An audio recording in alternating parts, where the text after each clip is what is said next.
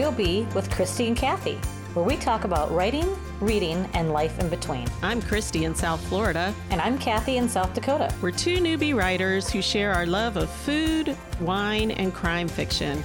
We have interviews with best-selling and award-winning authors on our Corks and Conversation episodes. And this season, we are adding to the fun with POV episodes, where we explore topics in quick, informative episodes. Join us for today's episode. So, Kathy, we talked to some great authors this fall, and we got them to answer a few fun holiday questions for us. Their answers were mostly so funny. We thought we needed to share a little holiday cheer from our favorite authors lately. Yes, and while we do that, you and I can have a little glass of wine. We can. I just poured, but I put it in my Be Merry mug. Oh, very nice. Mine is in my holiday survival glass. I was going to go ahead and see if we could fit a whole bottle again. There she goes. There she goes. Oh, it fits easily. I know. That is a monster. All right, cheers. Cheers. All right, so here we go. Let's start with an easy question for you to answer first. What holiday treat should be available all year long? Bûche de Noël. Ah! That's the same thing I was going to choose. Really? Yes. I make one every year, and I've been making it since, I got the recipe when I was still at home with my mom. But I only have it once a year. It's just so beautiful. I mean, there's a reason you only make it once a year, because it looks like a lot of work. It is involved, yeah. Yeah. Oh, that's so cool. I only get to enjoy it. I've never made one. But maybe it'll inspire me. Maybe you'll share your mom's recipe with me. Yes, for sure. I will. Or Elise, I'd love to your little chef in the family. Yeah. Yeah, that's definitely a better option. A better option. Here's what Michael Farris Smith, Alan Orloff, and Lisa Unger picked for that question. What holiday treat should be available all year long? Sweet potato pie. Interesting. Okay. I'll say potato latkes. Which is potato pancakes. Yeah, that sounds yummy. Yeah. Oh, my stomach just growled. These are supposed to be easy. I don't know, those little candy cane Hershey Kiss things. Ooh, yeah. The ones that smell like candy canes, but they're. Yeah, that's good. Yeah. Okay. I just made some gifts with those, and they're pretty cool. Yeah. You made gifts with them? I'm sorry, that's the best I can do. Yeah, no, that's good. That's good. All right. Yeah, I've made these little, for my daughter's teacher gifts. Like, I did these little jars filled with them. Don't tell any teachers. Okay. Yeah. I have to say, Kathy, that I love everyone's choices except Michael's, because I am really not a fan of sweet potato pie. Yeah, I love sweet potatoes. Savory, but I'm not into it's just too sweet. Me, exactly the same. Okay, so this next question was harder than we thought, but if you remember, Peg Tyre had an immediate response that just cracked us up. What trends do you hope to never see in the new year? Current trends? Never see in the new year. Duck lips. What? Duck lips. That's like lips. Like the posing thing, right, for selfies? The thing with the stuff and the duck lips, Duck lips, gotta go. Get rid of that.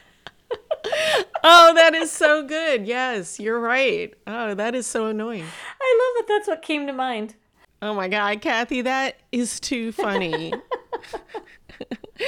Well... I thought the answers to the next one were very interesting. The question is, what's your favorite winter drink? And I'll answer first. Mine's eggnog, because it's so rich. I can only have one or two, but it is so exclusive to Christmas for me. So what about you? I absolutely love, and I get to have it throughout the month. It is my favorite Christmas tea. It's called Comfort and Joy Tea. And it's by, the company is the Republic of Tea, and I just love their little tea tin, and it's just wonderful, soothing tea. So that's my favorite. Oh, yum. That does sound good. I might have to get some. So now our author's answers were interesting. Of the four, two picked cider and two picked similar whiskey bourbon drinks to the question, what's your favorite winter drink? Hot cider. Oh, yeah. Hmm. Manhattan. That was too easy. That was a pretty easy one. If you're wondering, listeners, just go back to our previous episode with Michael and you'll hear all about how he makes his Manhattan. The Michael Farris Smith Manhattan recipe is in there. Yeah, there you go. Okay, another super weird thing about me, I don't drink hot beverages. You're in Florida. You I know Kathy's like looking at me like, what? Who's booked this guest? I drink water. So, but I'll say in the holiday spirit, I'll say apple cider. There you go. My husband makes this cocktail, which we have recently called the secluded cabin because it was So it's basically just like bourbon and a little bit of ginger beer. With like a, you know, not a maraschino cherry, but one of those like really dark cherries that, you know, they put in old fashions. Yeah. And so that's sort of, we do drink it all year. and so that almost answered two questions right there, right? That sounds yummy. That sounds really good. There's actually like a little graphic and a recipe, and I sent it to the folks at Park Row. Had asked me to like come up with a cocktail for some event that we were doing online, and those guys were drinking it during our event, and I could tell. You're liking it. I was like, imagine drinking that secluded cabin. Yep, that's awesome.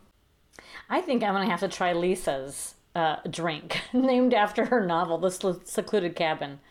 That sounded lovely. And Speaking of Lisa Unger, she has such a way with words.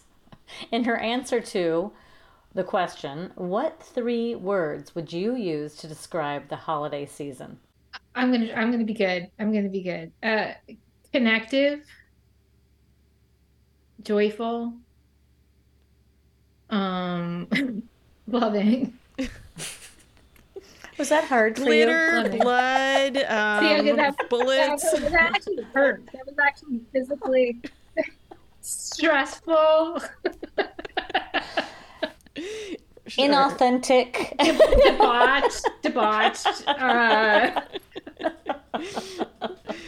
I only said three words, all right? Oh. Okay, I think you just go with the first three because that was me really being. Yeah, that's the real one. This question prompted immediate responses from Alan Orloff, Lisa Unger, and Michael Farris Smith. And I thought we could ask each other, but I don't think we could top these three. First, there was Alan Orloff's keenly observant answer to finish the sentence, it wouldn't be the holidays without... Yeah, I have to admit, I'm not a big holidays guy. So it wouldn't be the holidays without... crowds at the malls. Oh, yeah. That's sadly true. Then Lisa Unger went where the crime fiction writer's mind goes. It wouldn't be the holidays without... murder? I knew you were going to say that! I was thinking... absolutely. I know she's going to say something dark. All right, next question. We don't even have to expand on that. Rorschach test, murder. Yeah, literally, without hesitating, murder. Murder. And finally, Michael Farris Smith said what everyone is thinking. It wouldn't be the holidays without... alcohol. Okay. Cheers to that, Michael. Cheers. Cheers. And on that note, it's time to get on with our holidays. If you want to hear more from these great authors, we have Corks and Conversation episodes for each of them. And then you can also get their books as gifts for yourself or for those you love. They're all great. Yes, and to recap, we have Michael Farris Smith's book, which is Salvage This World. Peg Tyre's book is Strangers in the Night. Alan Orloff's book is Sanctuary Motel. And last but not least, Lisa Unger's book is Christmas Presents. That is a perfect book for Christmas, for a Christmas present, I should say. And make sure you catch Lisa Unger's Corks in Conversation 3 that comes out next week. We had a great time with Lisa. Yeah, it's perfect. It was so fun. It's perfect for de-stressing during last-minute shop. Yeah. Happy holidays, everyone. Cheers. Thanks for joining us for today's episode. Subscribe to our podcast on our website, gameofbookspodcast.com, or wherever you listen to podcasts. And if you liked what you heard, you can give us a 5-star rating or review. You can also subscribe on YouTube, where you can watch and listen. On gameofbookspodcast.com, you can find all the information about what we talked about on this episode. And you can sign up for our newsletter and enter our fun contests and giveaways. We also post our stories and links on Instagram, Facebook, and Twitter. Hope to see you there. I can guarantee you that we had fun today. And we hope you did too. Cheers.